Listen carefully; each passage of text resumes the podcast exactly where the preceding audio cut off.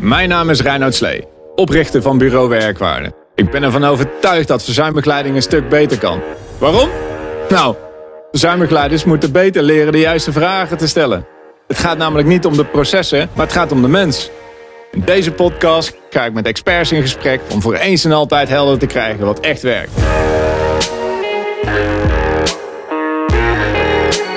Dit is de Werkwaarde Podcast. Welkom bij uh, weer een uh, nieuwe Werkwaarde Podcast. Uh, vandaag in de studio Jeroen Peters, managing partner van DPO2. En met hem ga ik in gesprek over reorganisaties en verzuim. Reorganisatie is toch een, een beladen term. Zeker. Organisaties groeien, medewerkers groeien. En op het moment dat die niet dezelfde kant op zijn, is er veranderpijn. Um, voordat we de diepte inspringen, Jeroen, zou je jezelf heel eventjes willen voorstellen? Ja, dankjewel. Nou, Jeroen Peters, uh, managing partner van uh, DPO2. In ieder geval meewerkend voorman. Wij zijn uh, nogal klantgericht. Iedereen... voet in de klei. Voet in de klei, heel belangrijk. Ik ook. Ehm, ja, DPO2 is een bedrijf, staat eigenlijk voor duurzame personeel, organisatie, oplossingen. Uh, duurzaam niet wij per se heel groen willen zijn, maar wij geloven echt in duurzaamheid van een oplossing. Hij moet kunnen meebewegen op elk moment uh, dat een organisatie daarom vraagt. Uh, en dat is wat anders dan een redelijk starre inrichting van processen of afdelingen. Mm -hmm. um, nou, persoonlijk, ik ben opgeleid in HR. ben begonnen met personeelwetenschappen in, in, Tilburg. Een van de eerste lichtingen. Niet afgemaakt, moet ik tot mijn spijt bekennen. Uh, ben toch maar eerst in dienst gegaan. Uh, heb een beetje geleerd wat leven voor mij betekent. En heb dus alles in avonduren moeten bijsloffen om uh, toch al mijn papiertjes te halen. Ehm, ja, in 2005 ben ik samen met de compagnon begonnen met, met DPO2. Vanuit het idee dat, dat bedrijven veel duurzamer, veel schaalbaarder georganiseerd zouden kunnen worden. En dat heeft inmiddels geleid tot een, tot een organisatie van, met ongeveer 50, 50 mensen. In de volle breedte van het, van het vak van P&O. En dan moet je denken aan P&O-regisseurs, verzuimregisseurs, recruitment-regisseurs, talentregisseurs, arbeidswaardelijke regisseurs, salarissen. Om daarmee eigenlijk een one-stop shop voor onze klanten te kunnen zijn. En onze filosofie elke keer goed over de bühne te kunnen krijgen. Over hoe wij denken dat P&O op een andere manier georganiseerd zou kunnen worden. Ja, want wat is dat? organiseren? Voor jullie hiervan? Ja, het grappige is van, uh, misschien even de, zoeken weer bij het vaknaam. Hè. We hebben het over P&O. Uh, je hoort toch vaak dat er gesproken wordt over HR. Hè. Maar HR in deze tijd is het al human resources. Hè. Daar wordt al een beetje van weggebleven. Want dat is een resource. Mensen is geen resource. Hè. Dat, is een, dat is kolen of olie. Um, ja, ik ben opgeleid. Ik zeg altijd personeel en organisatie. En misschien zelfs organisatie en personeel. Of misschien moet je wel zeggen organisatie is personeel. Mm. Uh, ik geloof er heel sterk in, uh, is dat uh, als je kijkt naar ondernemerschap, is dat het centrale idee waarom een groep mensen gaat samenwerken en elkaar die passie gevonden heeft om iets met elkaar te gaan doen, of het nou een vereniging is, een start-up, een bedrijf wat langer bestaat, het organiseert zich rond een ondernemersidee. Ja. En vervolgens heb je blijkbaar arbeid, mensen die met elkaar gaan doen. Je hebt ergens geld gevonden om het te kunnen doen. Om het te kunnen betalen. Precies. En je hebt kapitaalgoederen om dat daadwerkelijk te kunnen uitvoeren. En, en dat is eigenlijk de start van wat, wat een organisatie is. En in het begin zei ik ooit, ja, is PNO geen vraagstuk? Want het zit inherent opgesloten aan hoe die mensen besloten hebben, of bewust of onbewust, om hoe met elkaar samen te werken. En daar zit de crux. Ja, het is denk ik ook veel overzichtelijker om, uh, hey, laten zeggen, je wil iets doen. Je wil een doel bereiken of je wil ergens naartoe werken, een stip op de horizon. En je bent met z'n tweeën. Dat is best makkelijk om het werk te verdelen. Precies. Maar op het moment dat je bent 50 bent, ja. en jullie zijn met 50 hè? Ja, ja zeker. Ja. ja. dan wordt het al wel wat ingewikkelder, zeg maar, om, uh, om werkzaamheden te verdelen. Want wie doet wat en hoe nou zorg je nou dat iedereen goed samenwerkt? 100%. Kijk, en dat is, dat is een beetje ook... Uh, ja, wat, je, wat je ziet, je zegt gewoon diverse veranderstadia in bedrijven. En, en, en, een aantal komen redelijk klassiek op een bepaald moment in het bestaan van bedrijf komen voorbij. En je zegt al rond de 40, 50. Nou, dat is, dat is er zeker eentje. Sommigen bij 30, en sommigen bij 60. Maar het gaat er meer om van, dat is vaak wel een threshold, hè, wat je dan bereikt met elkaar. En wij zitten daar bovenop. En wij, wij merken die veranderpijn ook. Hè. Dat is wel, uh, wel leuk om te merken. Bij loodgieter kraan ja, wij hebben ook die vraagstukken natuurlijk.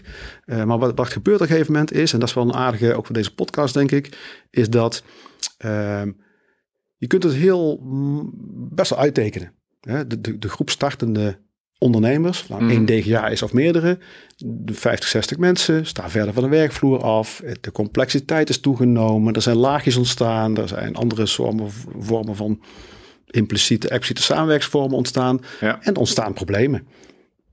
Kan van alles zijn. Ja. En dat kun je best op deze manier verklaren. Eh, maar het grappige is, en, en dat is een beetje de vaak de zoektocht. En dat is, dat is niet alleen maar bij bedrijven die nog 50, 60 zijn, want dat is nog steeds overzienbaar. Maar ook bij bedrijven die substantieel groter zijn, is van de zoektocht is weer van: hé, hey, maar hoe was het ook in het begin? Als ik zo'n ondernemer vraag van eh, na het weekend, schrijf eens op. Je komt maandagochtend je, je bedrijf weer binnen, je doet je deur open van je kantoor. En wat zie je dan? Wat zou je willen zien? Wat was je idee van hoe je wilde gaan samenwerken? Weet je nog? Ja. Ja, en dat kunnen ze allemaal. Die passie, zeg maar, die bevlogenheid die erin zou zitten vanaf het begin van waarom was het ik gestart, hè? Ja, ja, ja. Ja, dat lukt. En daar zit ook meteen een oplossing. En hoe helpen jullie dan zo'n ondernemer? Omdat die, die passie die hij heeft, hè, of de reden eigenlijk dat hij is eh, begonnen met de organisatie. Ja, misschien is hij er wel helemaal niet meer. Hè? Ik bedoel, eh, Ja, het kan zijn dat precies. hij al lang het pand heeft verlaten. Ja, maar goed, ja, er, ja, er ja. is een. Er is ooit een keer een spark geweest of een idee geweest om te beginnen met een, eh, met een organisatie. En hoe, hoe haal je dat naar de werkvloer? Zodat mensen daar zich ook mee kunnen identificeren en betrokken eh, Ja. mee zijn. Dus even één heel korte zijstapje ervoor is van, en dat is een heel belangrijk en heel vaak een belemmerende gedachte. Eh, ondernemers of ondernemingen denken dat ze heel veel moeten ten aanzien van de factor arbeid. Laat ik het zo maar even zeggen. Dat is een soort normatief gebeuren. Een beetje een PNO-vak. Je moet beoordelen. Of je moet een bepaalde manier recruitment doen. Of je moet, nou, whatever. En in de kern moet je niet al te veel. In de kern moet je mensen betalen. Hè, eh, dat is eigenlijk loon voor arbeid. eh middeleeuws principe. Hè, eh, ja. En de wet volgen. Hè, fiscaal en juridisch de juiste dingen doen. En daar moet je goed organiseren. En daar heb je cao's voor. En, en andere dingetjes. Maar, en al het andere op het gebied van de factor arbeid is ondernemerskeuze. En dan moet je even laten doordringen. Dat is best Ja, belangrijk. ja, Het is echt wel is ondernemerskeuze. En daar wil ik mee zeggen is van... ehm, want eigenlijk als je kijkt naar het PNO-vak... Ik zeg al ooit, ik heb begin ooit op LinkedIn laten staan... PNO bestaat niet. Nou, daar werd me niet altijd dank afgenomen. het is wel een vak. En dan kun je heel veel doen. Dus mijn beroepsgroepen heel serieus. Hè? Maar in de kern is eigenlijk, vind ik... PNO is eigenlijk de ondernemersvisie op de factor arbeid. Ja. Ja, en vanuit die hoedanigheid. eh, ja. Dus voel je- me? En, en, Ja, ja, en, en, Ja. nou, en hoe, hoe doe je dat dan? Is eigenlijk zorgen van, oké, je moet in principe niks, behalve een paar dingen. En je bent overzicht gaan scheppen. Oké, hoe zou ik het hier willen hebben? Je moet structuur aanbrengen. En welke Hmm. processen zijn dan relevant? Niet alle processen zijn relevant. Soms is het iets beter om iets niet te doen, hè, dan iets wel te doen. Mm. Hè? En, en, en, en dan ga je heel voorzichtig kijken welke processen bouw ik op eh, in PNO. En welke functies horen er eventueel bij. Want ook, ook, ook in PNO-land zie je vaak dat een, het hebben van een vaste functie... ja, die zorgt er altijd voor dat er meer werk komt voor die vaste functie. En dat hoeft een keer niet verkeerd te zijn... maar je moet elke keer weer terug naar die basis van... wat moet hier gebeuren? Ja. En als per definitie is dat niet... het is eindig. Eh dat bedoel ik mee te zeggen dat... elk proces wat je inricht... dat heeft een bepaalde optimum, een bepaalde waarde... En op een gegeven moment is die waarde anders. Maar dan moet je je ook daar weer op aanpassen. En dan komt die... ja, het is Kom- nooit kom- klaar. Nee, precies. En dan komt die, en dat, Ja. dat is duurzaamheid. Als je daarop ingericht bent om dat voor elkaar te krijgen, ja, dan, dan, dan ben je Zo, lekker. inrichten je- op groei eigenlijk. ja, verandering ook. Hè. De groei kan ook ooit. En dat is ook een beetje natuurlijk eh, het woord realisaties, hè, wat al, eh, wat eh, uiteraard waar we het over gaan hebben, stuk. En ook wat viel in de introductie. Ja. die verandering kan naar boven, naar onder, naar links, naar rechts zijn. Ja, die- sta je ook toe, hè? Dat werknemers jou veranderen. Ja, ja dat is, dat is, dat is, ja, dat is, dat is fantastisch. Ja. Kijk, en, eh, kijk in de realisaties, hè, dan gaan we bij Zoom misschien wat in op het onderwerp eh, van de podcast. Kijk, realisatie heeft een heel beladen, eh, heel beladen woord. Mhm. Want, want het zit in de pers, het gaat over realisaties. Associatie is meteen met Messerin, Ja, Bottebel. Botterbel, stuk eraf, eh scha- kaasschaafmethodes. Nou ja, dat soort, dat soort woorden zit er heel snel achter. Maar als je heel letterlijk kijkt, jurisprudentie, je kijkt naar, naar, naar wettelijke teksten, kijk bijvoorbeeld een UWV, de richtlijn. Een realisatie is er al heel gauw. Dus op het moment dat je de organisatie aan het veranderen bent en het, het, het gaat, ja, er is een woord ten koste van, maar het heeft invloed op medewerkers, Mhm. Ja, dan heet het al heel gauw een realisatie. Terwijl een realisatie ook heel iets positiefs kan zijn. Maar de associatie is toch vaak eerder negatief. En als je dan weer doortrekt naar ja, wat dat dan potentieel gaat doen, maar dan komen we op, op ten aanzien van verzuim of inzetbaarheid. Ja, dat, dat doet iets met mensen. Ja. ja. ja dit is... ehm, ik denk voor veel, veel organisaties, je, je wil op koers blijven. En, uh, en je wordt veranderd, de markt verandert soms. Uh, je, je laat je ook beïnvloeden door je, door je medewerkers, als, als het goed is in ieder geval. Ja. En daardoor kan je soms die stip op de horizon, is ook een beetje bewegend doelwit natuurlijk. Ik bedoel, dat verandert ook in de loop der tijd. En dat, en daardoor moet je soms een beetje bijsturen. Zeker. Ja, kijk, de stip op de horizon, dat is mooi hè. Uh, de vraag is vaak, is een stip echt een stip op de horizon? Heel veel bedrijven werken toch wel met een iets strakkere afgeleide weg. Hè? Dus dat is het echt wel. Uh, we hebben bepaalde strategische doelstellingen en daarvoor ligt dan nog een missie en een visie. Hmm. Uh, en denk eens heb je zo terugkascadering als het ware, hè? Naar, naar een better scorecard-achtige manier om te komen tot doelstellingen op medewerkerniveau bij spreken. Hmm. of een heel mooi functiehuis met, met geplot van alle functies of rollen die er zijn. Uh, ja, en, en dat, dat, is een relatief, nou, lijkt een wat strakke werkelijkheid. Hè? Dat, dat, dat impliceert een bepaald soort ja, een, soort managementwerkelijkheid waar je naartoe kunt managen. Ja, dat is maar de vraag. Als ik het heb over stip op de horizon, voor mij is een stip is een, is een beweegbaar doel. Eén ding mm. weet je zeker. Hè, je kunt niet een, ik wil niet zeggen dat je niet strategisch moet plannen. Zeker wel. Je moet die horizon echt wel ergens in, beeld hebben. En die stip of die zon hè, ergens zien. Ehm, maar je moet je realiseren op het moment dat je op weg bent naar die zon, naar die stip. Ja, die is op een jaar later is je op een andere plek. Ja. Nou, links of naar rechts. Hè. Dat is één. En de tweede is ook eens een keer zo die weg naartoe. Is absoluut niet lineair. En dat snappen we tegenwoordig wel. Hè? Die tijd van de eind jaren negentig, eh, lineair strategische planning. Ja, die hebben we losgelaten. Hè? Ja, ja, maar iets flexibeler zijn. Ja, zonder meer, hè, maar toch. Maar die weg is nog veel flexibeler, fluider dan, dan menigeen denkt. En dan heb je precies nodig, wat je net even kort aanhaalde al. Uh, ja, wil je je daar, daar een mooi, die weg goed bewandelen. Die veranderende weg. Ja, dat kan niet anders. Dat is mijn ogen, in mijn ogen.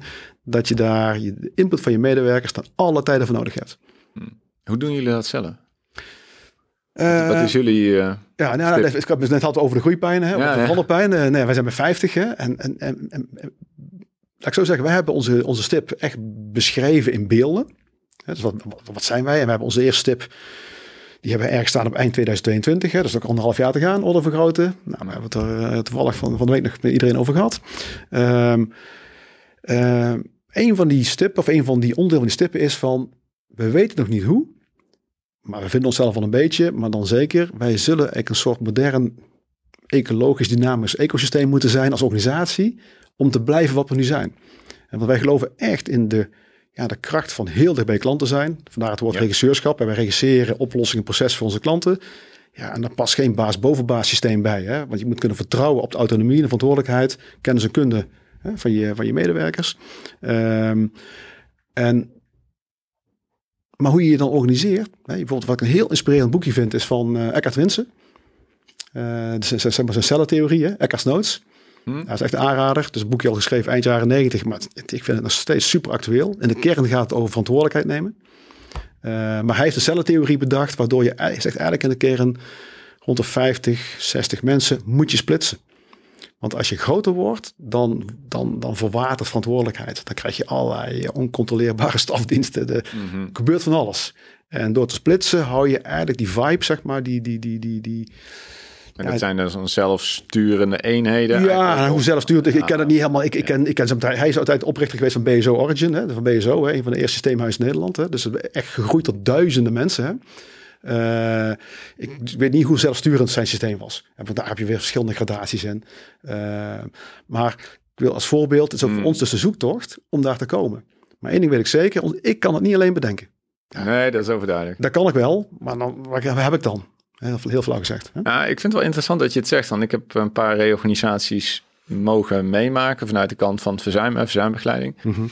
En um, ik hoor van de meeste nou ja, de medewerkers die dan daardoor eh, op een of andere manier in het verzuim komen, hoor ik eigenlijk dat het meestal gaat als een, uh, ja, dat het plotseling is of dat ze onzekerheid ervaren, machteloosheid, dat soort dingen. Ja, dat is totaal anders dan wat jij nu beschrijft. Ja, dat klopt. Ja. Dat gaat het vaak fout dan, denk ik dan. Ja, dat, dat, dat, is, een, dat is een hele mooie. Even, even, wij kort even al hiervoor over, over spraken. Ik heb toen het woord mismanagement gebruikt. Ja, een beetje een zwart-witte situatie. van, eigenlijk is een heel schoksgewijze beweging. Het verhaal wat ik nu vertel is eigenlijk niet goed. En ik zal niet zeggen dat het nooit voor kan komen. Hè. Kijk even naar COVID vorig jaar. Ja, dan kun je moeilijk zeggen is mismanagement. Hè. Dan, en dan zit in de horeca of je zit in de, in, de evenementenbranche. Ja, ja, ja, hard om. Ja, ja dus, dus, dus, dus, dat gebeurt gewoon. Hè. Even opgesteld. Maar in heel veel gevallen, als je het zo, en, dat beschrijf ik natuurlijk wel een beetje, uh, nou, niet utopisch, maar hoe mooi zou het kunnen zijn. Hè? Als je die stip de horizon hè, met die weg naartoe continu kunt blijven wandelen en die ook nog een keer veranderend is. Uh, maar ik denk dat heel veel bedrijven zich daar te weinig bewust van zijn. Wat het vraagt om dat te kunnen doen, überhaupt. En, en waar ik heel sterk in geloof is dan dat je uh, natuurlijk zit daar weer wederom hè, het idee achter van de onderneming of van de ondernemer. Die heeft een idee, zijn passie. En uiteindelijk zet natuurlijk een cascadering terug hè, naar de werkvloer als het ware. Nou, prima. Maar je moet je beseffen dat de weg andersom, is wat medewerkers zelf meebrengen, hoe zij kijken naar hun werkelijkheid, wat ze kunnen bijdragen, willen bijdragen. En dat geldt ook voor mensen aan de lopende band. Het is niet alleen maar voorbehouden aan, uh, aan hoogopgeleide kantoorwerkers. Mhm. Wat die terugduwen als het ware die stroom in, om ook die koers en die richting van het bedrijf te veranderen. Ja. Ja, en als je dat ritme kunt vinden met elkaar, ja, dan, dan, dan, dan heb je goud in handen. Vertel er eens wat meer over, dat ritme. Wat bedoel je daar precies mee? Um, ritme, er is ook een aantal leuke boeken over geschreven. Uh, ritme heeft ook iets in zich wel van... Uh, uh, dat is midden van de boom. Het boek heet voor mij 3, 4, 5, 8. Hè. Dat gaat over, je kijkt maximaal drie jaar vooruit. Je, je plant als het ware iets strakker vier kwartalen vooruit. Dus een jaar lang heb je wat, wat steviger doelen. Dan heb je een ritme van vijf dagen kun je nog overzien. Een soort, soort sprint idee. Mm, een soort ja. uh, weekly meetup. En dan heb je er acht uur per dag. En dat is voor haar gewoon een metafoor om uit te leggen wat een ritme is. Maar ik vind een ritme, en dit is nog een redelijk afgeleid, hè? Met, met, met, het zit al een stukje agile werken onder. En als een stukje bij een scorecard als het ware, zou je erin kunnen herkennen. Maar het zit er mij veel meer op van een ritme is van elk bedrijf heeft een manier, de mores, hoe er als het ware, hoe je men komt tot besluiten. En die de richting van het bedrijf vaststelt. Wat gebeurt dan? Heel simpel. Hmm. Een, wat een ritme-element in mijn ogen is van bijvoorbeeld hoe vaak komt management bij elkaar? Wat wordt daarin besloten? Ja. Uh, ritme is ook in de zin van, uh, heb jij, uh, en is er herkenbaar voor mensen en snappen ze hoe ze daar eventueel op aan kunnen haken. Ritme is ook over van letterlijk elementen als, nou, ook afdelingsoverleg. Als je agile werkt, hoe ziet dat agile werken eruit?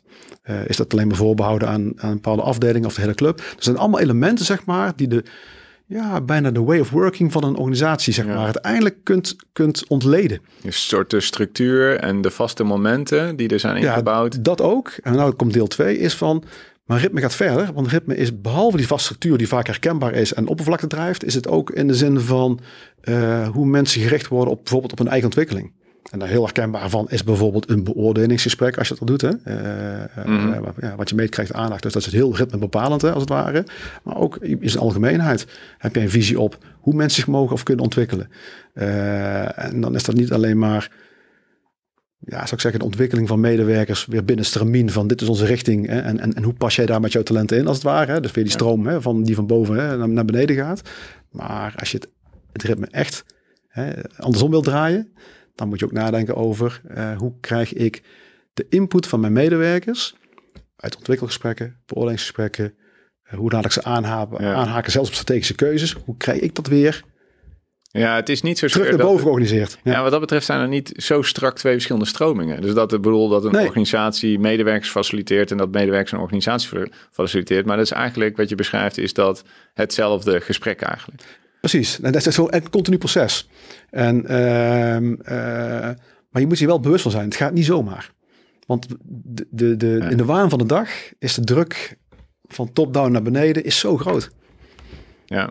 Ja, top-down. Dat beschrijft eigenlijk al wel dat, dat de organisatie daar zit en zijn medewerkers aanstuurt. Hè? Ja, eerder. Ja. ja. Kijk, er zijn natuurlijk hele mooie voorbeelden. Je tegenwoordig organisaties staan hè, die eigenlijk uh, waar de aandelen in handen zijn van alle medewerkers. Hè, zoals sociocratie, waarin ja, overlegvormen totaal uh, democratisch zijn. Hè? Dat is echt, echt, echt zelfsturend tot een bepaalde hoogte. Hè? Mm.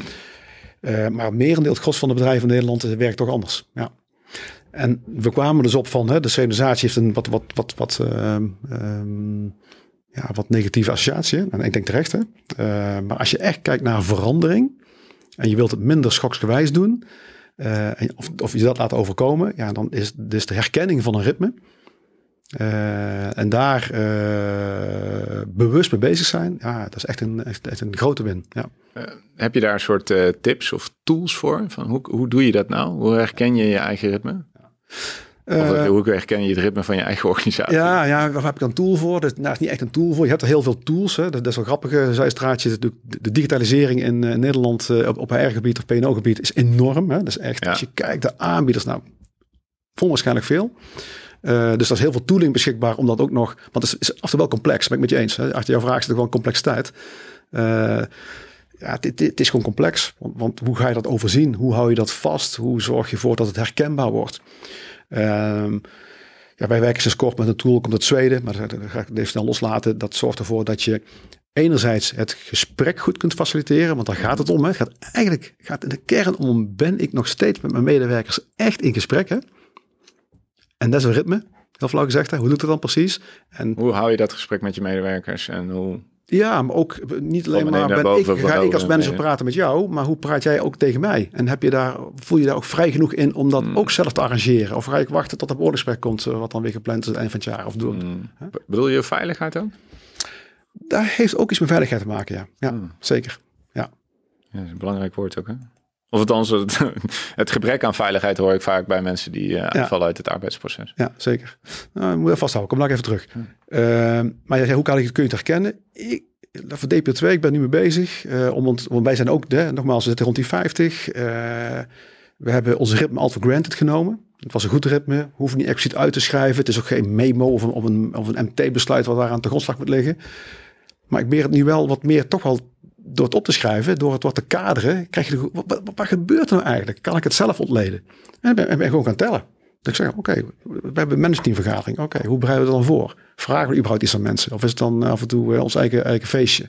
We hebben dan onze check-in op onze stip de horizon. Maar wederom, is dat, gaan wij naar de Heijers MT en vervolgens komen we terug en hebben de wijsheid weer een pacht? Of hoe kun je daar medisch bij betrekken? Kan ik ze van tevoren niet bevragen met vraagstukken? Je kunt het heel simpel maken. Mm en dat zijn allemaal ritme-elementen. Uh, hoe wij kijken naar ontwikkeling als voorbeeld. Hè. Dus ook, dat is ook een hele belangrijke om te onderzoeken. Hoe kijk ik werkelijk naar de ontwikkeling van mijn medewerkers? Uh, Moeten die altijd geleerd zijn aan de doelstelling van de organisatie? Of? Nee, juist niet. Hm. Dat is precies het punt. Dat is precies het punt. Hm. Uiteindelijk komt het elkaar tegen. Hè? Dat je stroom die elkaar tegenkomt. Hè? Want dat lijkt een soort clash, maar dat is het helemaal niet. Maar in de kern moet je ze bevragen over wat is jouw bucketlist? Bijvoorbeeld, wat wil jij nog bereiken überhaupt die werkzame leven? En natuurlijk kan er zijn dat het niet, bij jou als werkgever is. Nou, lekker spannend. maar je kunt maar weten wat ze willen en kunt ze bij helpen. Dan heb je motivatie. Op een bepaalde manier heb je autonomie. Want ze zien gewoon dat hun groei wordt gefaciliteerd. En dan gaat het talent maar een keer verderop. Maar dan heb je al geweldige mensen die een topbijdrage geleverd hebben. Een passie hebben kunnen blijven volgen de organisatie weer verlaten om andere kennisgebieden op andere plekken op te doen. Maar komen ook wellicht weer terug bij jou. Dus talentmanagement gaat, dat is wel een andere, andere ja, podcast. Een andere podcast. Eh, dat, is zoveel meer dan alleen maar uh, ja, dan, dan, dan wat je een stukje management development bij spreken. Ja. ja. ja. En hoe ga je er dan... Um, want dan zijn eigenlijk um, is, zijn medewerkers tijdelijk bij je. Mm -hmm. ja. Toch? Ja, ja in de kern is dat zo, ja. ja. Um, de organisatie is aan het groeien en ontwikkelen. De medewerkers zijn aan het groeien en ontwikkelen. En zolang die twee uh, samenlopen en het is wederzijds, hè, uh, wederzijds beneficial, dan, dan gaat dat heel goed. En zeker op het moment dat je er open over bent, waar jij heen wil, waar de medewerker op wil, dan kan je heel mhm, veel motivatie, betrokkenheid, uh, passie, nou, noem het talentontwikkeling. En dan, want je komt ook wel eens bij werkgevers, denk ik, waarbij die twee ja. zeg maar niet meer helemaal in lijn liggen, waarbij, die, waarbij de veranderpijn nee, is. Zonder meer. Kijk, waar, waar we nu over hebben is van ook een beetje visie van mij of van DP2 over hoe mooi het kan zijn. Heel eerlijk gezegd, heel vaak gaat het niet zo. En niet dat het zo moet, want het is ook maar een werkelijkheid. Hè? En niet de mm. werkelijkheid die ons goed past. Hè? Maar in de kern zit die wederkerigheid in die relatie, die is wel heel belangrijk. Ja, snap ik. Uh, en die heb je in, kijk, de organisaties hebben kleuringen, culturele kleuringen. Dan heb je rode bedrijven hè, met, met, met, met, sturing op, op uh, baas boven baas macht, bij spreken even in, een zwart scenario. Um, heel veel soorten kleuringen.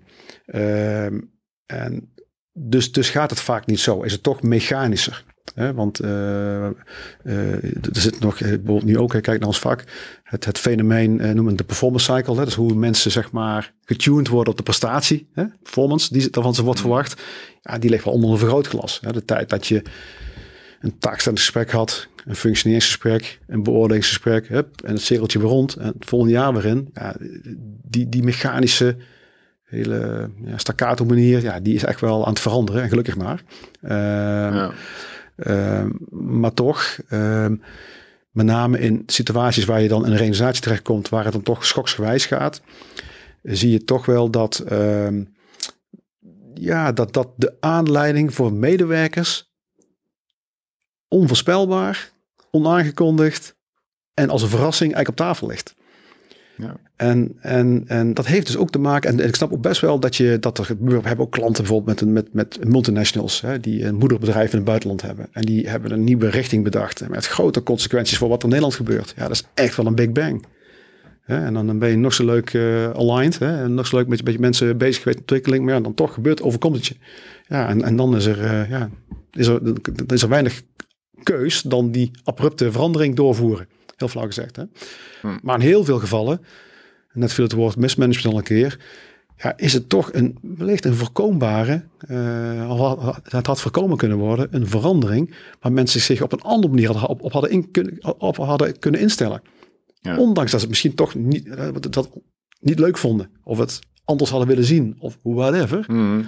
Maar het feit dat het minder als een verrassing komt, doet ja. heel veel. Zeker kijken naar uitval en naar verzuim, wat natuurlijk een heel groot issue is bij. Uh, ja, het is gevoelens van machteloosheid, ja. onveiligheid komen dan vaak. Um, je had het net heel even over die klassieke indelingen, werving, selectie, beoordelen, functioneren. Jullie doen dat anders, hè? Toch? Wat is jullie ritme daarin? Uh, nou ja, dan hadden we even over dat. Uh, kijk, wij, hebben uh, zeker op deze markt hè, ook onze recruitment uitdagingen. Want dat is even. Ja, het is krapte. Het is ongelooflijk. Hè? Het is echt in elke branche, elke functie. Je kunt het niet bedenken. Het is moeilijk. Los even daarvan. Ehm, ja, hoe wij dat doen. Kijk, wij hebben een, een, een, een methodiek van onszelf neergezet. om eigenlijk de groei van onze medewerkers ja, een, eigen, een eigen groeipad te maken. Het is maatwerk, heel, heel, heel makkelijk uitgelegd. En dat proberen te stimuleren door, uh, uh, we hebben dat analogie gekozen met het groene boekje. Als kinderen klein zijn, mm. nou, je kent ja. de groeilijnen, hè? ben je qua gewicht, qua lengte, waar zit je ergens? Hè? ja, ja, ja, dus curve. Dat is onze curve en, onze, en onze boekje heet Oei, groei. Uh, analogie aan. Ja, ja, ja die ken ik wel. Dat is met die gele omslag. Ja, dus oei, oei groei en, en, en, en, en, en ja, dan worden eigenlijk onze medewerkers uitgedaagd eigenlijk om na te denken. En wederom los van wat wij als DP2 dan meteen wij spreken heel belangrijk vinden. Of wat onze stippen te horen op dit moment is. Want wij weten nu al over twee jaar is het toch weer anders. Kijk naar jezelf. En eigenlijk ga je wel de aansluiting zoeken van wat betekent dat dan uh, in de zin voor, voor jouw functie of, of, of, je, of je kennis die je ontwikkelen of je next step of, of een andere rol, whatever. Natuurlijk, hè? maar in de kern begint het dus bij uh, ja, je medewerkers vrijlaten in die, in die gedachtegang. En daar vertrouwen hebben dat dat dus uh, dat er goed komt. Ja, dus je haalt de informatie bij die medewerkers op. Daar hebben jullie een ritme voor, neem ik aan. Dat is niet zo'n vast uh, beoordelend functioneringsgesprek. Maar hoe, wat voor gesprekken zijn dat dan wel? Nou ja, we hebben een soort, uh, we, noemen het jaargesprek. Hè? Want het is, is, kijk, dat is ook een punt, hè? En dat hebben ja, je hebt wel iets van een ritme nodig, toch? Ja. Precies, exact. En dat is jaar, bijvoorbeeld een jaargesprek. Uh,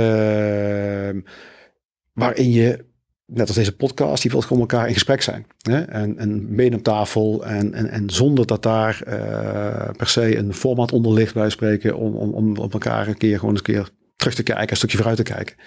Uh, uh, systemen waarin dat helemaal niet gefaciliteerd wordt, waar het alles moet komen vanuit eigen regie, zeg maar. Ja, dat is best wel, ook bij verzuim overigens, hè, dat is best wel ja, lastig. Ja. want, je moet wel iets hebben. Je moet precies. ook uiteindelijk een, een afspraak in je agenda zetten, want anders... Exact. Dus, dus dat, dat, dat, uh, soms exact. Daar komt, daar komt, daar komt de name daaraan terug. Um, en ja, en in zo'n gesprek breng je, breng je dat die wereld een beetje bij elkaar, bij elkaar. Maar het mooie is wel, uh, en dat is de uitdaging van, uh, wat je net wordt vernoemd, voor veiligheid of vertrouwen. Hè?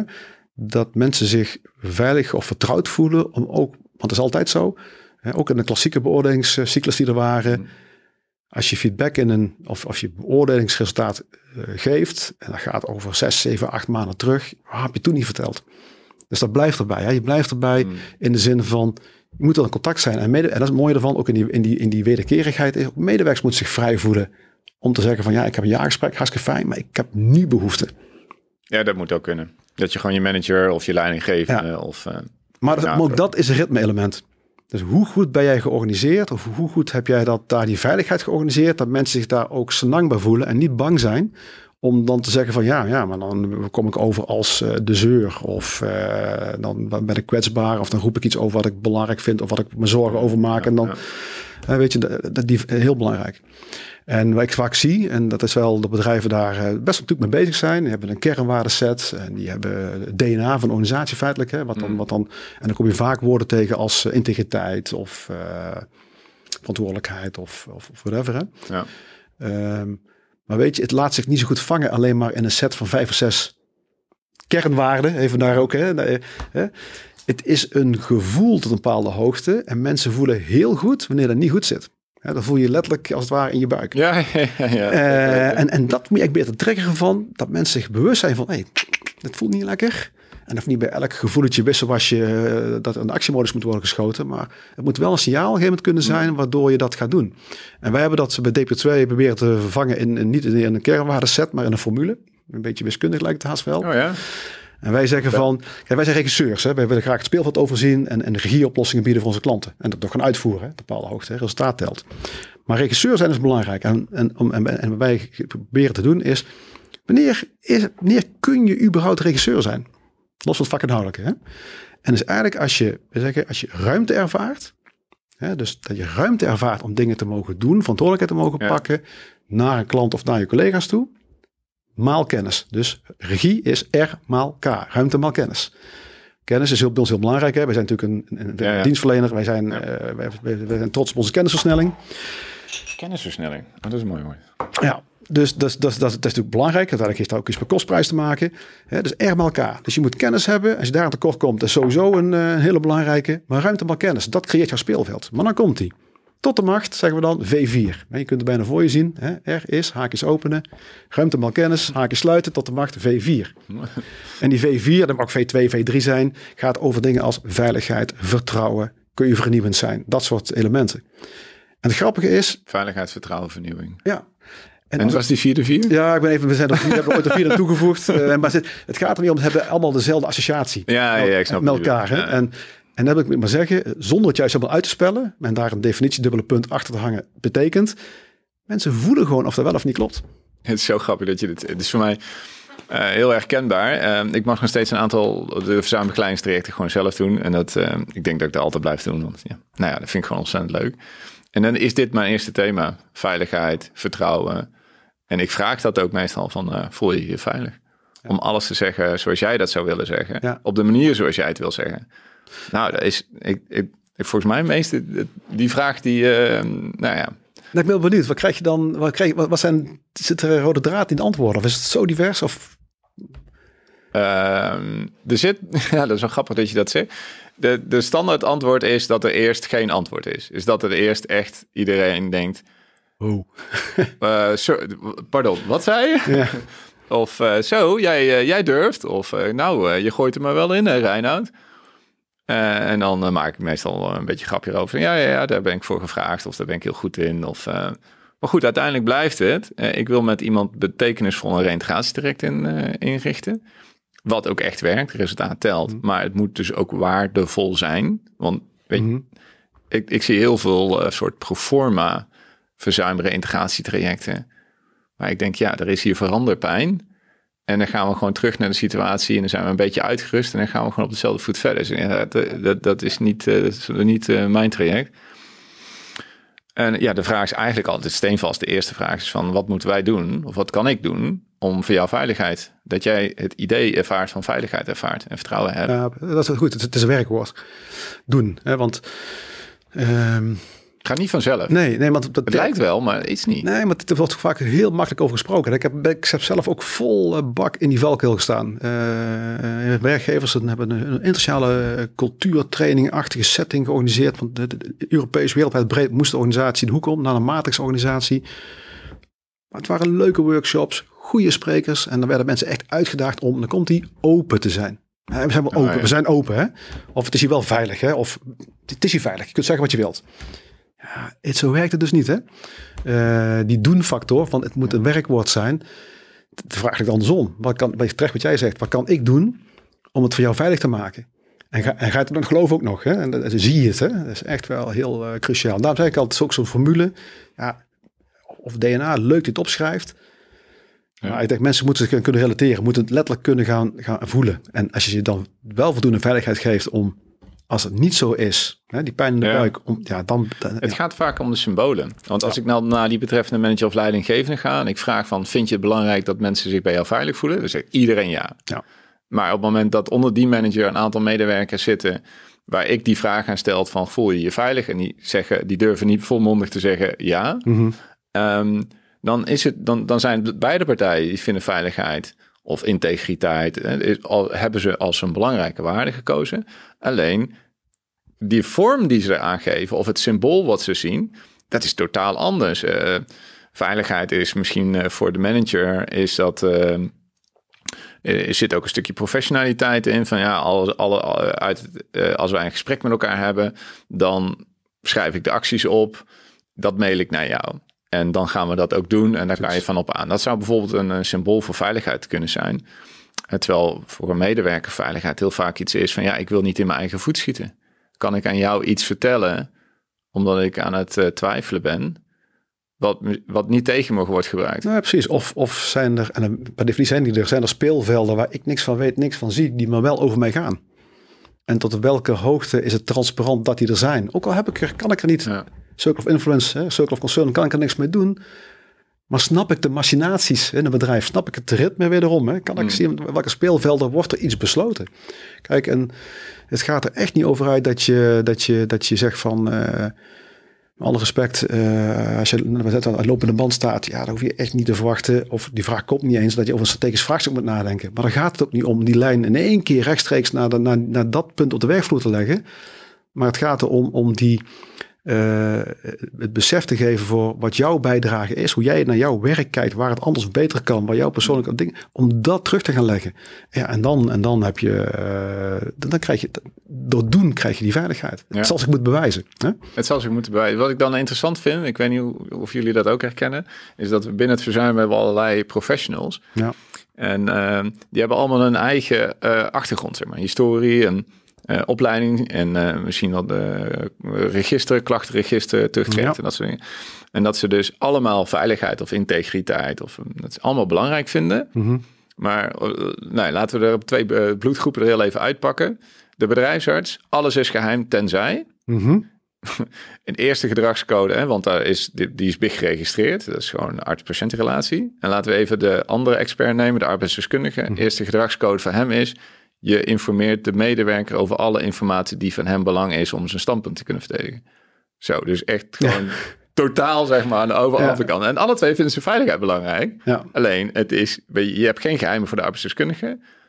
maar je geheim is wel beveiligd zeg maar, bij de bedrijfsarts. Dat is al... Ja, is heel bijzonder. Ja. Dat, maakt het, dat maakt het speelveld wel eh, soms heel ingewikkeld. Ja, schijnbare tegenstelling. Hè? Of, of het is een tegenstelling. Hè? Dus eh, daar ben ik zelf niet... kijk, wij doen heel veel aan verzuim, ook bij DPO2. Hè? Proberen daar ook organisaties in te helpen, te begeleiden. We, hebben wel zelfs, we zijn zelfs certificeerde geworden. Omdat we daar op een gegeven moment eh, anders eh, aan onze eigen voet aan schieten waren. Ten aanzien van... Kan bijna niet anders meer. Precies, dan een regelgeving. Nou, maar weet je, het in de kern over gaat, dat is een beetje wat ik naartoe wilde, is van los van registraties. En ik, even opstellen dat we het allemaal hetzelfde doel voor ogen hebben.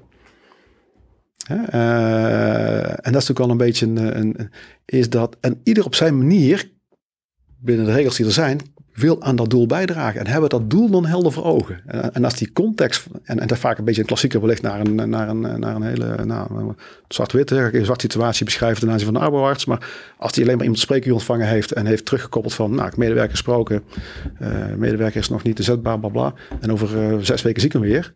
Ja, dat kan een terechte conclusie zijn, maar dan ben ik context kwijt. Ik ben het bovenliggende doel kwijt. Wat, Mm. hebben wij aan dezelfde casuïstiek gewerkt feitelijk? Nou, en ja, daar, daar, het ligt aan het verbinden erboven. Dat is altijd de crux. Ook in culturen. Als je kijkt naar bedrijfsculturen die verschillend zijn. Je hebt een reorganisatie wederom. En de, reorganisatie in dit geval is niet een, een kaasschaaf. Of een, het, is, het is een fusie. Is ook een reorganisatie. Mhm. Ja, twee bedrijven die Ja, kan elkaar komen. Ja, ik, dan kijk ik naar boekenkasten. Als ik achter je kijk. boeken, boeken, boeken, boeken over geschreven. Eh, allemaal werkelijk waarheden erin. Maar uiteindelijk gaat het erom. En dat is ook een beetje de, de- het idee van waar liggen Waar ligt het bovenliggende doel? Waar zijn zeg maar, de meta-elementen waar we ons al vast kunnen klikken? Dat doe je meer in de fusie voor elkaar te krijgen. Dat- voor mensen herkenbaar wordt. Hmm. Ja, en dat geldt ook een beetje voor het microproces van een verzuimende medewerker. Waar er verschillende professionals mee, mee bezig zijn. Die op hun manier eh, het is proberen dat, dat, dat, dat, dat, bovenliggende doel eh, met elkaar bij te pakken. Ja. Zodat je gewoon weet wat jouw plek in die organisatie is en hoe jij bijdraagt aan de organisatiedoelstellingen. Ja, de, ja, de missie van ook. Ja, Ja, en, richting en kan dan zo'n professional je daarmee helpen? Op, eh, vanuit een perspectief arbeidsdeskundige, een perspectief arbeids, eh, de risk case manager, maakt dat niet uit. Ja, Ze veranderende rollen, denk ik. ja, ja, ja ik denk het wel. Ja. Nou ja, dus dat uh, in gekscherend heb begon jij volgens mij deze podcast met uh, wat was nou PNO bestaat niet? Ja. Ja, in diezelfde trend zou ik kunnen zeggen uh, verzuim bestaat niet.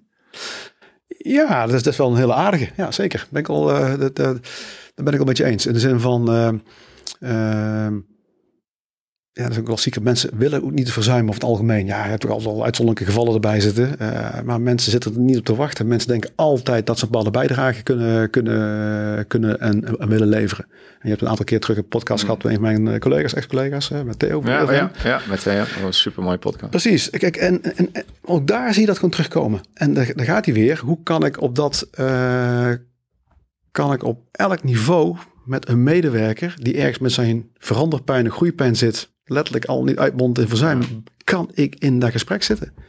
Ja. De, de veiligheid die, uh, die er is, hè, is dat, je, dat niemand in zijn eigen voet wil, uh, wil schieten. Nee. Eigenlijk, hè? Nee. Ja, ja, de organisatie niet, de medewerker niet. En dat, daardoor ontstaat er soms uh, een impasse, waardoor uh, bepaalde informatie niet stroomt. Ja, maar dat is een beetje binnen de crux wellicht. Hè. De, de, de, regelgeving, we hebben poortwachter, er zitten allerlei eh, do's en don'ts aan wat functionarissen wel niet mogen. Ja, je bent ook, en ik moet eerlijk toegeven, ik heb regelmatig dus klanten aan de lijn ja, die daar echt heel bang voor zijn. Waar je echt denkt van ja, maar als dit niet doe, dan, dan, dan, dan een loon, loonsanctie. Dus je wordt heel, ja, je wordt wat het helpt het proces niet altijd. Ik zeg, ooit poortwachten lost het verzuim niet op. Daar kunnen we wel kort over zijn. Ja, ja inderdaad. Ja. nou ja, goed. Het, het zet er wel op scherp natuurlijk welke acties we allemaal te doen hebben. Maar ik denk dat het stuk um, medewerkers faciliteren in hun groei en ontwikkeling. Om medewerkers daar de verantwoordelijkheid in te geven. En als organisatie ook mm. je verantwoordelijkheid erin te nemen. En eigenlijk bij wijze van spreken je medewerker uh, te durven opleiden voor uh, je collega bij wijze van spreken. Mm-hmm. Dat, mm-hmm. dat je medewerkers ontwikkelt tot het moment dat ze buiten de organisatie verder gaan groeien. Ja. Uh, dat vraagt een bepaalde lef. Um, ja, weet je, ik denk ook dat wat ik veel zie, zie tegenkomen, is dat medewerkers of werkgevers op een of andere manier in een positie komen.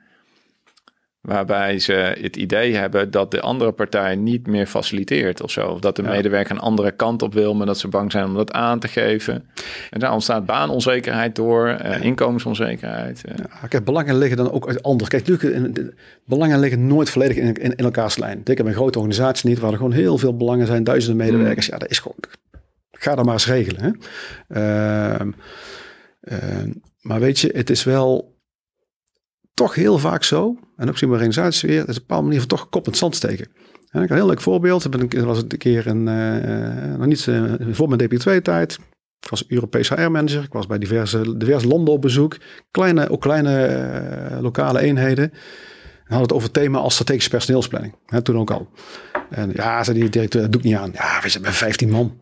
Weet je, dat, dat, dat, dat, gaat allemaal vanzelf hier. Ja, maar ja, je hebt je ook die en die vragen dan aan je medewerkers gesteld. Als het gaat om, ja, nee, 15 man. Ik zeg, ja, weet je, eigenlijk dus kop in het zand steken. Want je kunt het maar beter weten. Ja. Dat mensen op een bepaalde positie in loopbaan staan. En wellicht jouw kleine clubje over twee jaar of over een jaar al verlaten. Maar dan ben je voorbereid. En uh,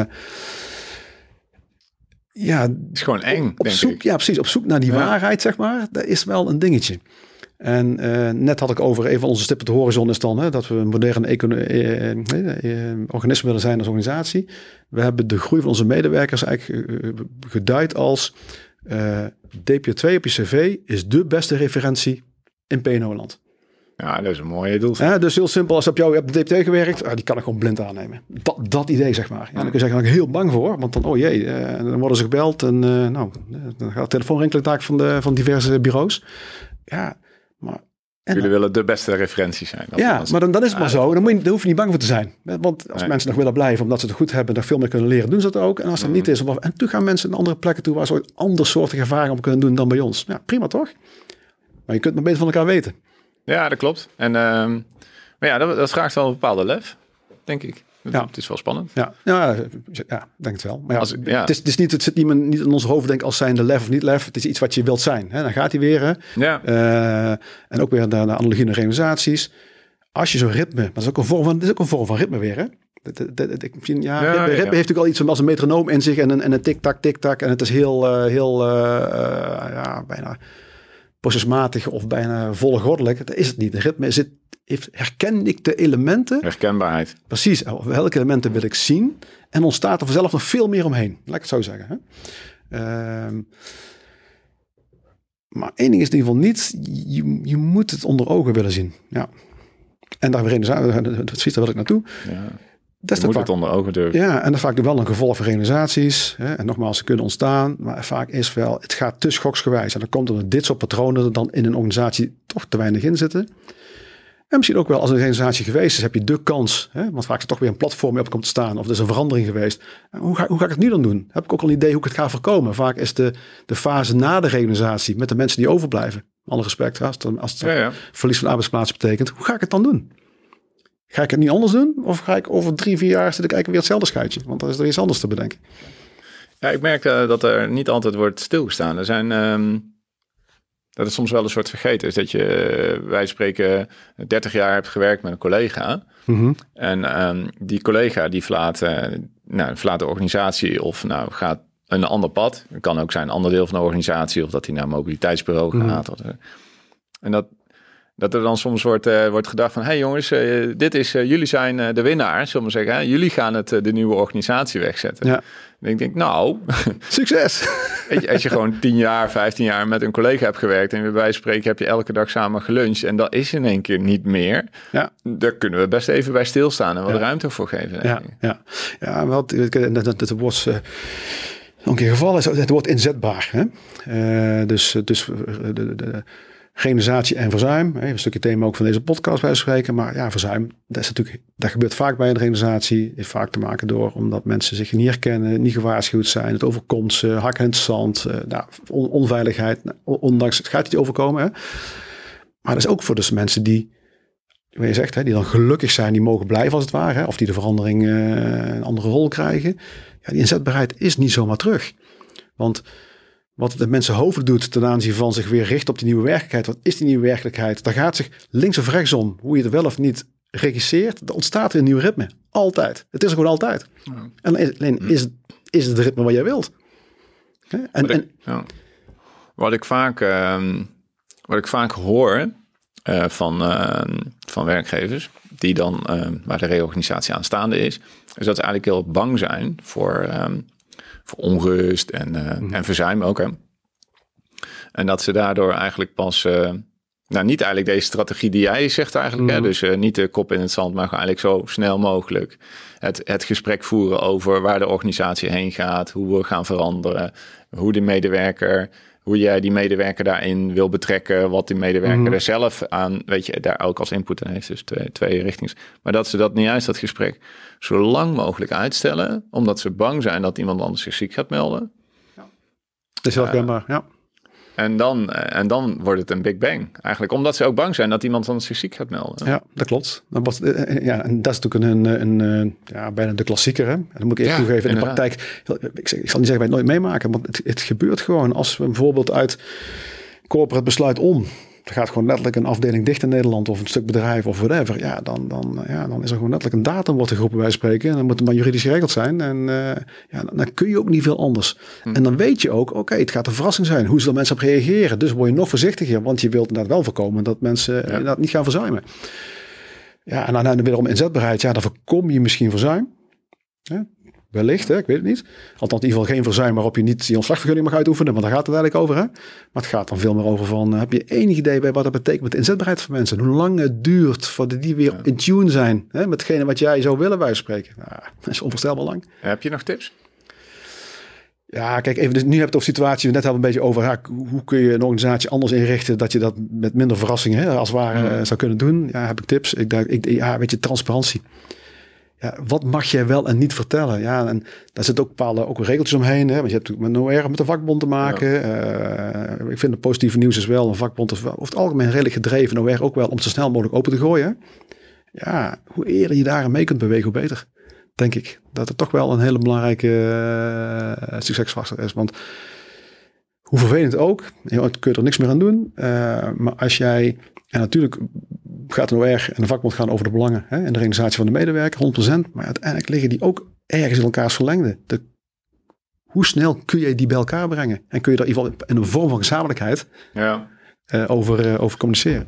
Ja, Ik zie vaak een soort stroming voor de business, hè, want die wil dan een soort, nou ja, een beetje linksaf. En dan heb je ook die, eh, de, de, de softe kant, de P-kant, de mensen, de mensenkant. Mhm, mhm. En ehm, ik heb wel wat voorbeelden mogen meemaken waarbij ehm, dus de business ingreep. En dan vervolgens, hè, dus dat de leidinggevende ehm nou, daar heel mooi op had, op, had geanticipeerd. Het was niet zijn beslissing. Mhm. Zij stond echt voor zijn personeel klaar. eh, die uit het gesprek kwam, zeg maar, letterlijk klaar. En die stond aan, bij, de, bij de deur, die deed de deur open en die nam de medewerker mee. Nadat hij Mhm. goed, nou ja, het nieuws had gekregen, goed of slecht. Ehm, om daar die medewerkers te ondersteunen in dat, in dat veranderingsproces. Ik denk dat iedereen wel verandering wil, maar dat heel weinig mensen willen veranderen. Ja, dat, dat, dat- precies. Dat is een, dat is een klassieker. Hè? Ehm, ja, maar het heeft ook wat te maken met het uiteindelijk en toch in de kern van autonomie. Eh, iemand die zijn werk, en meestal is dat zo, in iemand zijn eigen perspectief, doet hij het goed. Heel weinig mensen Het is best anders, had hij het wel anders. Precies, dat- is, is, is, vrij eenvoudig. Het is ook een beetje van eh, serieus nemen. Dus hoe eerder je daartoe in staat bent, feitelijk, ja, hoe, hoe beter dat is. Ja. Eh, dus maak het niet te mechanisch en probeer eh, die transparantie zoveel mogelijk in proces te krijgen. En uitleggen waarom. Dat is ook heel belangrijk. En, en heel vaak zie je wel dat er wordt uitgelegd over zeg maar de grotere benefits of de grotere noodzaak soms, hè, van waarom het dan zo moet op die organisatie. Ja, en dat is dan hoog over, want marktaandeel verloren. Dus niet, Nieuwe niet tastbaar, niet herkenbaar Ja, voor medewerkers. Ja, ze het al begrijpen, maar er is gewoon, gewoon no, no idea, zeg maar. Ja, en dan wordt er gezegd, ja, je zal wel begrijpen dat het zo en zo is. En die medewerker zegt, mhm, ja, ja. En eigenlijk geen idee. Maar die zit alleen maar te kijken van, eh, wat, wat, is er nu met mij aan de hand? Hè? Ja. Of met mijn team. Hè? Ja. ja, ja, het is, ehm, ik vind ook wel dat je, dat je echt super informatie moet doseren. Dat zou ook wel mijn tip Ja. aan luisteraars, luisteraars moet zijn. Dat Ja, je echt ja, niet, eh, wij, je zit er dan misschien als werkgever, ben je er al maanden mee bezig, je snapt hoe het zit, je hebt al die wegen bewandeld. Voor die werknemer komt het allemaal op één moment. En dan sta jij daar met je pakket en met je sociaal plan, Ja. met je ding. En Ja. dan echt, nou, Ja, en, dan komt er soms een circus op gang en dan hebben mensen net een half uurtje de tijd, want dan moet de volgende weer klaarstaan. Ja, heb je een film eh, gezien van George Clooney, heet Up in the Air. Eh, dan, is hij zeg maar een, in Amerika, hij is een soort eh, ontslagconsultant. Die doet niet anders dan bedrijven van bedrijf naar bedrijf gaan om ja, ontslagrondes te begeleiden. Ja, dat is echt hilarisch. Ja, het is wel heel erg eh, Tragisch. eigenlijk, maar het is wel, ja, het is wel bizar eigenlijk. Ja. Ja. Ja. dat is extreem hè, van het verhaal. Ja. Hey, we, gaan, we gaan richting het uur dus. We gaan richting de afronding. Mhm. ik denk waar wij het in onze podcast hebben over gehad... is hoe je je personeel en de ontwikkeling eigenlijk van je personeel... in tune kan houden met de ontwikkeling van je organisatie. En eigenlijk als we het dus hebben over reorganisatie... dan denken we traditioneel gezien echt aan dat soort de, de botte bijl erin, weet je. Maar dat, Mechanische proces. Ja. Precies, maar ehm, dat reorganisatie eigenlijk veel breder is. Zeker als je gaat kijken naar de context zoals het UWV dat ook beschouwt. Ehm, ehm, maar dat de echte reorganisatie eh, is dus eigenlijk om de ontwikkeling van de organisatie en de ontwikkeling van de medewerker Ja. op elkaar af te stemmen. Ja. Om dat in tune te krijgen. Leuk dat je dat zegt. Het is eigenlijk eh, dat is een, een leuke analogie. Het is, eigenlijk ben je, de, ja, een open deur. Verandering is constant, hè? maar dat is, ja, dat is een open deur, meta. eh, maar eigenlijk ben je continu aan het realiseren. Het zijn eigenlijk mini-realisaties. Mensen die, eh, die, die zijn ook continu bezig met hun eigen werkprocesjes. En nou, dat kan ik handiger doen. En dan is maar een Excelletje. Ah, dat klommetje kan anders. Ja. Of eh, kan ik dat niet op een andere manier uploaden, want dan is het makkelijker voor die. Hele kleine dingen. En het is een aardig besef. Hè? Dus dat je, Ja. dat, je, dat je dat besef eigenlijk hebt. En als dat maar kleine veranderingetjes zijn, door wie dan ook geïnitieerd, hè? want nogmaals, het komt van boven en, en, en geef je de mensen de ruimte om vlonder dingen te doen. Ja, dan, dan, en je hebt is voor mensen een herkenbaar ritme en ze voelen zich veilig, zeg maar, op een bepaalde manier. Ja. Ook, ja, dan heb je, dan heb je, eh, dan heb je de winst te pakken. Ja. Het, eh, ik denk dat dat ook een bepaalde verantwoordelijkheid eh, weglegt bij, bij werkgevers. Het is eh, geen lifetime employment, denk ik meer. Het, we gaan meer toegroeien naar een soort talentenmodel waar je gaat bijdragen aan de ontwikkeling eh, van medewerkers. En dat je organisatie ja, voortdurend eigenlijk aan het veranderen en ontwikkeling is. Dat wil ook zeggen dat je als werkgever ook de verantwoordelijkheid moet hebben dat mensen dus veranderbereid zijn of, of da- daarin mee kunnen gaan. Dus gewoon mensen 30 jaar op dezelfde functie laten zitten. Dat is misschien ook een beetje niet meer van deze tijd. Ja, precies. Ja, daar heb je ook natuurlijk programma's voor. Hè, bij, je, bij bevlogen, bij veranderbaarheid en dat soort. eh, dat is ook, maakt het vaak moeilijker. Vaak worden die programma's ook al een beetje, ja, een beetje vanuit een meta-cultuurniveau als het ware aangevlogen. Eh, maar het zitten vaak op heel kleine dingen. Eh, bij, zie je het op microniveau, daag jij mensen uit. Hè? Stel, je de, stel je ze de vraag, letterlijk, om het, om het anders doen wat zouden doen. Daar, daar, daar, daar- daar- ja, ik ben wel van. Van eh, het, eh, eh, het ritme in zo klein krijgen dat je, dat je echt het gevoel hebben dat ze op elk moment alles mogen zeggen. Ja, en kunnen Dus zeggen. het gaat niet over je werknemers pushen om te veranderen. Maar het gaat over de verantwoordelijkheid nemen om je werknemers te verleiden. En te stimuleren of te coachen of geef het een naam. Om zelf Precies. eh, die volgende stap te willen maken. En zelf mee te willen bewegen in die verandering. En ook dat ze het idee hebben dat hun ideeën om de organisatie te veranderen. Dat die eigenlijk net zo goed... eh, Ja, ja. Dat het, eh, Ja, weet je, eigenlijk, het is het, is een, het woord viel een keer, ik heb het ik noem gesprekken. Het gaat eigenlijk om het, om het neerzetten van de goede gesprekken. Zijn we met elkaar letterlijk, in, je noemt het woord in tune, ben je in gesprek hè? En, en, en, en dat is leuk. En ook daar heb je overigens voor, dat is een, de, de, de tooling kwam even bij, de, de HR-tooling of PNO-tooling die er momenteel is. Hè. Ik zeggen, ja, maar het is een middel, het is geen doel, helemaal waar. Hè. Maar het maakt wel veel mogelijk. Op een, op een niveau dat je echt denkt van, ah, dat is interessant.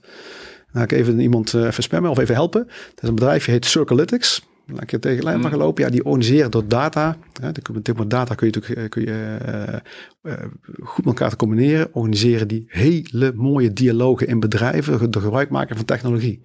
Eh, waardoor door vragen te stellen komen antwoorden op. Die vragen weer dan vervolgens weer te refinen. En weer op een andere manier te stellen en te rephrasen en te verpakken. Kun je tot het haarvat van de organisatie kun je strategische dialogen voeren. Ook als jij ook voor grote organisaties. Juist grote- met name voor grote organisaties. Misschien ook voor kleinere. Ja, natuurlijk zit er iets van, van ook daar AVG tussendoor. Maar ook op, op het niveau van, eh, van, eh, van eh, vleesverwerking. Je zet een lopende band, je moet uitbenen. Maakt niet uit wat voor soort organisaties. Super interessant. Maar uiteindelijk Kwaliteit gaat- van, ja. kwaliteit van dialoog. Ja, de kwaliteit van de dialoog en welk ritme heb je als organisatie om eh, voeling te hebben met je medewerker en waar die medewerker zit. Ja. Eh, zeker op het moment dat een medewerker in verandering zit, ja, of als werkgever. Ja, als wer- ja, werkgever ben je eigenlijk altijd constant in verandering. Maar die medewerker ook, daar wordt misschien niet altijd bij stilgestaan, denk Nee, ik. nee, precies. Ja, we hadden het over het begin. Hè. Een organisatie ontstaat, je bent heel klein. Met elkaar deel je gezamenlijke passie. Je bent aan het Mm. ondernemen. PNO is geen vraagstuk. Het bestaat niet, als het ware. Alle dingen waar we niet over hebben gehad, zijn dan echt geen vraagstuk. Want het gebeurt gewoon. Zit- Ja, heel organisch. Ja, grappig is dat, hè? En extra raak je het kwijt. Ja, Ja, dat stuk hebben we gehad. ja dus Ja. al op die manier eh, bestaat dan eigenlijk reorganisaties wel. Precies. Ja, dan, dan pak ik het woord al mini-reorganisaties. Dus als je het zo wil bekijken, hè? little chunks. Hè? Eh, Hoe weet je een olifant op? Ja, kleine, kleine, kleine deeltjes. Hè? Kleine stukjes. Is dat misschien ook een, eh, een mooie afsluiter voor deze podcast? Ik denk het wel. Ja, Hoe weet je een olifant? precies. En- en- en- Maak hem klein en, zoek het dicht bij jezelf. Ja, Ja, dus eh, wacht niet te lang eh, om eh, koers eh, bij te stellen. Ja. En eh, doe het op tijd en in overleg met je medewerkers. ja is eigenlijk niet een overleg met, maar oh ja, ook. Maar ben er bewust van dat ze het sowieso doen. Ja. Als, eh, als er nou luisteraars zijn en die zitten op dit moment eh, in een traject of eh, richting een eh, organisatie, of die hebben eigenlijk nog wel wat meer regie nodig in PNO, hoe kunnen ze jullie vinden? Ja, ik zou zeggen www.dpo2.nl. En het 2, het cijfertje 2. Ja, Ja, ja heel eenvoudig. voor, Ja, jullie, eh, Ja. voor jullie succes. eh, dankjewel. Hartstikke mooi. Dankjewel uh, dat je er was, uh, Jeroen. Um, dit was alweer de vijftiende Werkwaarde podcast. Luisteraars, hartstikke bedankt voor het kijken en voor het luisteren. En ik hoop jullie volgende keer weer te mogen treffen in een nieuwe podcast. Dankjewel. Ja, en bedankt. Super. Bedankt voor het luisteren naar de podcast. Wil je meer weten over een effectieve verzuimaanpak? Download dan mijn e-book over de 7 oorzaken van te hoog verzuim op werkwaarde.nl.